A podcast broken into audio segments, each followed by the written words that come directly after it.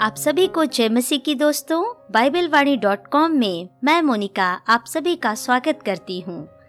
पिछले समय में हमने सुना है, बाइबल की 20 बेहतरीन कहानियों में से छह कहानियों को। यदि आपने अब तक नहीं सुना है तो पिछली ऑडियोज को आप ज़रूर सुनिए। और यदि आप इसी तरह की और भी कहानियों को सुनना चाहते हैं तो हमारे कहानी संग्रह पॉडकास्ट को ज़रूर सुनिए। चलिए सुनते हैं कहानी नंबर सात। जिसका शीर्षक है, परमेश्वर विजय दिलाता है। दूसरा कुरंतियों दो के चौदह पद में लिखा हुआ है, परमेश्वर का धन्यवाद हो, जो हमें मसीह में सदा जय के उत्सव में लेकर चलता है। दूसरा इतिहास अध्याय 20 में यहोशापात नामक एक राजा था, जो परमेश्वर का भय मानता था। एक दिन तीन राज्य की शत्रु सेनाओं ने एक साथ उसके राज्य पर चढ़ाई कर दी। यह सुनकर यहोशापात डर गया, जो कि स्वाभाविक ही था।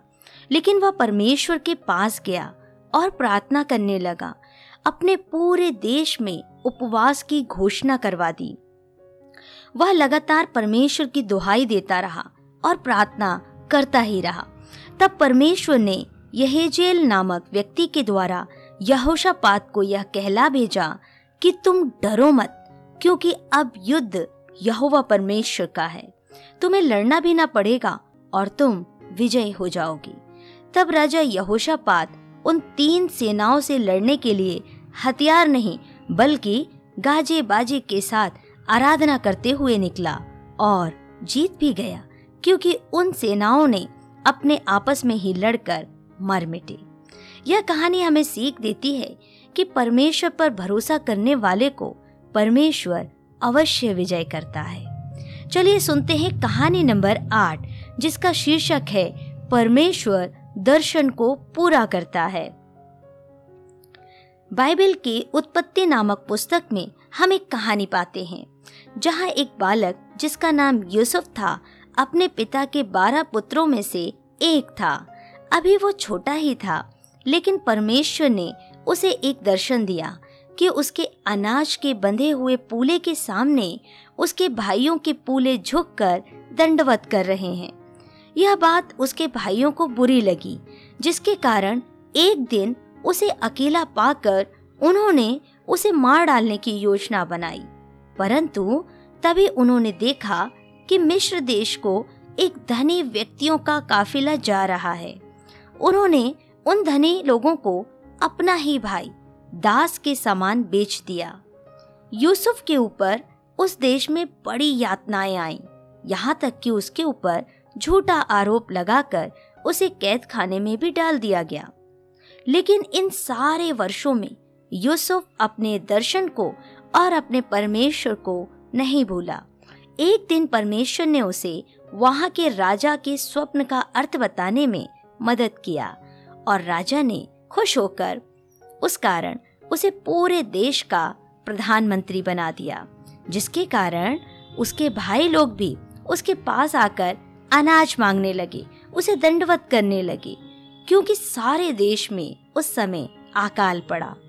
इस रीति से दर्शन की सारी बातें यूसुफ के जीवन में पूरी हुई। दोस्तों, यह कहानी हमें सिखाती है, परमेश्वर हमारे दर्शन को पूरा करता है। कहानी नंबर नौ, जिसका शीर्षक है, परमेश्वर पुनः अवसर देता है एक और बाइबल की कहानी में हम योना नवी की कहानी को पाते हैं महान परमेश्वर के एक भविष्यवक्ता दास योना से, जो यहूदी था, परमेश्वर ने कहा, नीनवे नामक देश में जा, जो समुद्र के पार है, और उसमें प्रचार कर, ताकि वे अपने पापों के कारण नाश ना हो जाएँ। यदि वे पाप करते ही रहे तो नाश हो जाएँगे, और उसी पाप में पड़े रहे तो चालीस दिनों में उसे परमेश्वर पलट देगा। यह भविष्यवक्ता जाने के लिए उठता तो है, लेकिन नीनवे नहीं, बल्कि विपरीत दिशा में, अर्थात तरशीश नामक स्थान में पैसे देकर समुद्र के रास्ते चला। लेकिन मार्ग में परमेश्वर ने उसे सबक सिखाने के लिए आंधी तूफ़ान को भेजा। तब भी योना नहीं माना। वह अन्य जातियों को बचाना नहीं चाहता था, जहाँ लगभग एक लाख बीस हज़ार लोग थे। परमेश्वर एक अधर्मी को भी नाश नहीं होने देना चाहता। परमेश्वर ने उसे एक विशाल मच्छ के पेट में डाल दिया। मच्छ को आज्ञा दी गई कि वो योना को निगल सकता है, लेकिन उसे खा नहीं सकता। जब योना भविष्यवक्ता ने माफ़ी मांगी तब परमेश्वर ने अपने दास, भविष्यवक्ता योना को एक और अवसर दिया, ताकि परमेश्वर की सेवा पूरी की जा सके। और हम देखते हैं कि उसके एक प्रचार से पूरा का पूरा नीनवे देश बचाया गया। प्रिय मित्रों, परमेश्वर अपनी दया से एक और अवसर प्रदान करता है, ताकि एक पापी भी मन फिरा सके। विश्वास करते हैं आज की कहानियाँ आपको आशीष दी हैं। प्रभु आपके साथ रहे। आप सभी को जय मसीह की।